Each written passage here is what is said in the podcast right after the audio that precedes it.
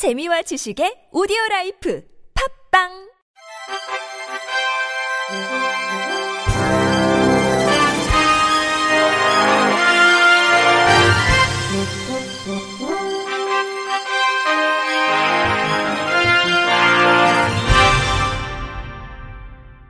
청취자 여러분 안녕하십니까? 5월 19일 목요일 KBRC 뉴스입니다.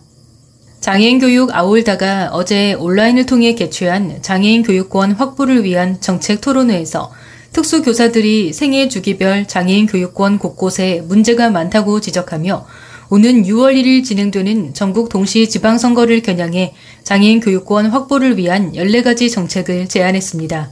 장애인 교육 아울다 활동가 허영진 교사는 영유아 장애인 교육을 위해 학대 피해 장애 학생 쉼터 설치를 통한 장애 학생 인권 및 교육권 확보, 특수교육 대상 유아 교육 보육에 대한 강화 및 지원, 조기 개입 도입을 통한 장애 영아 및 가족 지원 정책을 발표했습니다. 허영진 교사는 특수교육 대상 유아로 선정이 된다면 어느 장소에 배치됐는가와 상관없이 특수교육적 지원을 받을 수 있어야 하는 것이 의무교육의 취지이지만 현실적으로 불가능하다고 지적했습니다. 이어 공립 병설 단설 유치원을 통합 유치원으로 전환할 수 있도록 정책 지원, 특수교육 대상 유아 배치 어린이집의 관리 감독 강화 등을 통해 어린이집에 특수교육 대상 유아가 배치되어 있을 경우라 하더라도 교육청에서 특수교사를 파견하거나 배치, 아이들이 의무 교육의 권리를 누릴 수 있어야 한다고 강조했습니다. 장애인 교육 아울다 활동가 김광백 교사는 초중등 장애인 교육을 위한 장애 학생의 통합 교육 지원 강화, 특수교육 보조 인력 증원, 지역사회 전공과 확대, 도전적 행동에 대한 지원 체계 구축, 수요자 중심의 특수교육 관련 서비스 제공을 제안했고, 손정아 활동가는 성인 장애인 교육을 위해 평생교육기관 장애인 이용 비율 5% 이상 의무화, 평생교육 온라인 콘텐츠 구축, 장애인 예술종합학교 설립, 체육 및 문화활동을 위한 아트짐센터 설립, 장애인 대학 교육 10% 확대 및 고용 5% 준수, 장애인 평생학습 및 장애인 평생교육기관 지원 확대 등을 제시했습니다.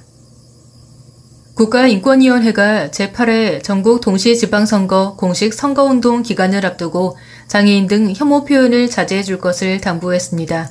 인권위는 어제 송두환 위원장 명의로 성명을 내고 제8회 지방선거에 나선 각 정당, 후보자, 선거 운동원 등 모두가 혐오 표현을 사용하지 않음으로써 이번 선거를 민주주의의 공론장으로 만들 수 있도록 함께 해 주길 적극 요청한다고 밝혔습니다.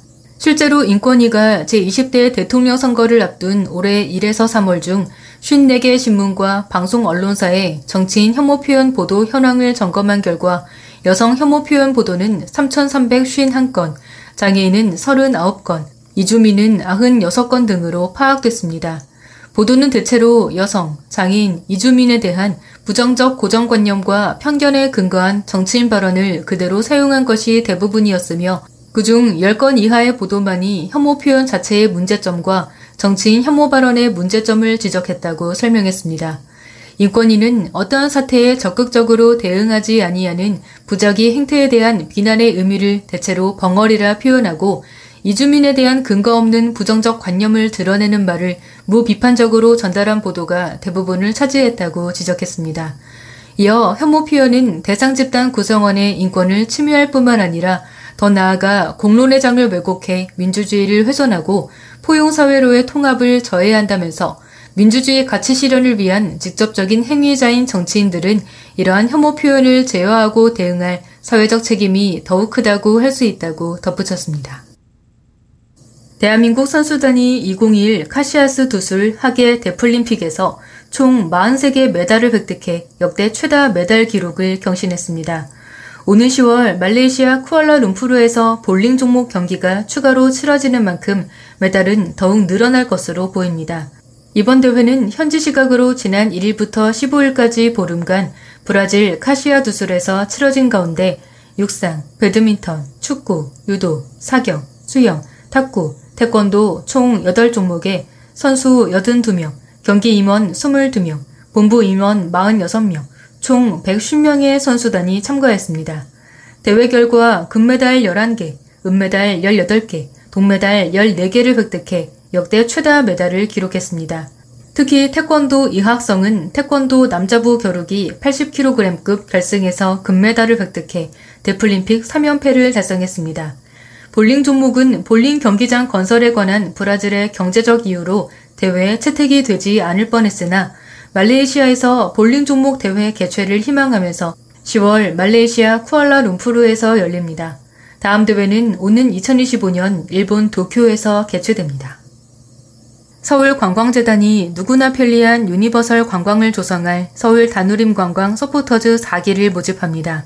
서포터즈에 선발되면 서울의 관광 명소, 식당, 카페를 대상으로 휠체어 사용자, 시각, 청각장애인, 영유아 동반자에게 각각 필요한 시설이 갖춰져 있는지 접근성을 조사하고 홈페이지에 사용할 사진을 촬영하는 활동을 하게 됩니다. 올해 선발하는 서포터즈는 총 21명으로 서울에 거주하는 성인 누구나 지원할 수 있습니다.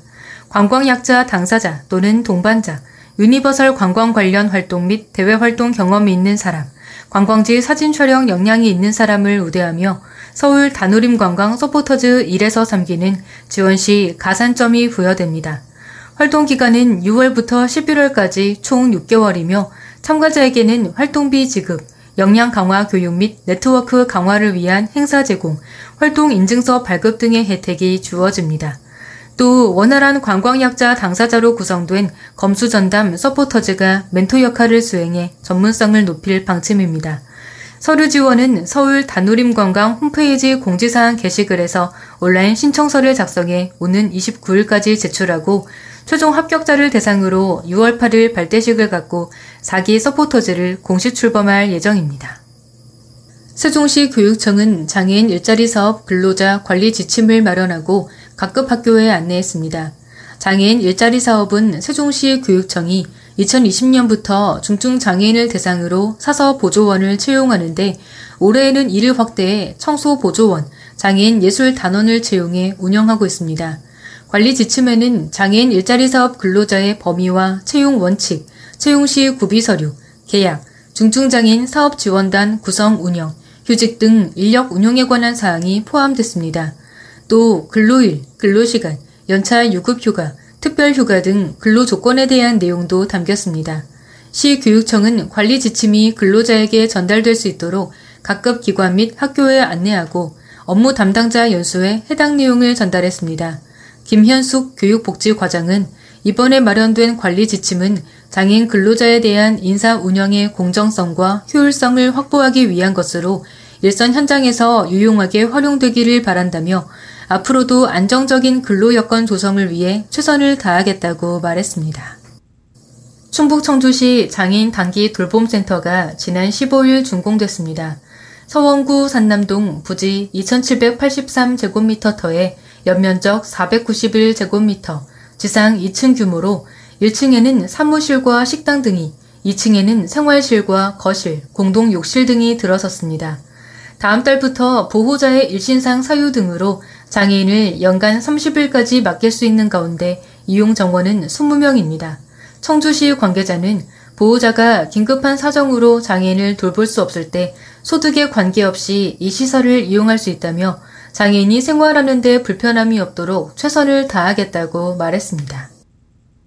여주시는 농어촌 지역에 거주하는 저소득 장애인 가구의 주거복지 증진을 위한 농어촌 장애인 주택 개조 사업 신청을 받습니다. 이번 사업은 장애인의 이동 및 생활 편의를 위해 가구당 380만원 범위 내 주거용 편의시설 설치를 지원하고 주택 내 편의시설과 대지 내 주택 외부에서 내부로 들어오는 출입로, 경사로 보수 설치, 외부 화장실 개보수 및 주택 내부 신규 설치 등을 지원합니다. 지원 대상은 시 농어촌 지역에 거주하는 장애인, 고령자 등 주거약자 지원법 제15조에 따른 주거약자 중 장애인 복지법 제2조에 해당하는 등록장애인으로 경쟁 시 1순위는 중위소득 50% 이하인 자이며 그 외에는 2순위로 선정해 평가합니다. 장애인 자가주택은 세대주가 신청 가능하며 임차주택은 소유자에게 장애인 편의시설 설치 등 동의를 받아 임차인이 신청할 수 있습니다. 신청은 각 읍면동 행정복지센터로 이달 말까지 하면 됩니다. 끝으로 날씨입니다. 내일은 전국이 구름 많다가 밤부터 차차 맑아지겠습니다. 오후 12시에서 6시 사이에 경기 북동부와 강원 영서에 빗방울이 떨어지는 곳이 있겠고 제주도에는 비가 내리는 곳이 있겠습니다. 낮 동안 햇볕에 의해 기온이 오르면서 대기가 불안정해져 오후에 전남권 내륙에는 천둥, 번개와 함께 소나기가 오는 곳이 있겠습니다. 예상 강수량은 전남권 내륙, 제주도가 5mm 미만이며 경기 북동부, 강원 영서가 0.1mm 미만입니다. 기온은 평년보다 대체로 높겠고 내륙을 중심으로 낮과 밤의 기온차가 15도에서 20도로 매우 크겠습니다. 아침 최저 기온은 서울 16도 등 11도에서 20도, 낮 최고 기온은 서울 26도 등 22도에서 29도가 되겠습니다. 미세먼지는 전 권역이 좋음에서 보통으로 예상됩니다. 이상으로 5월 19일 목요일 KBRC 뉴스를 마칩니다. 지금까지 제작의 이창훈, 진흥의 홍가연이었습니다. 고맙습니다. KBRC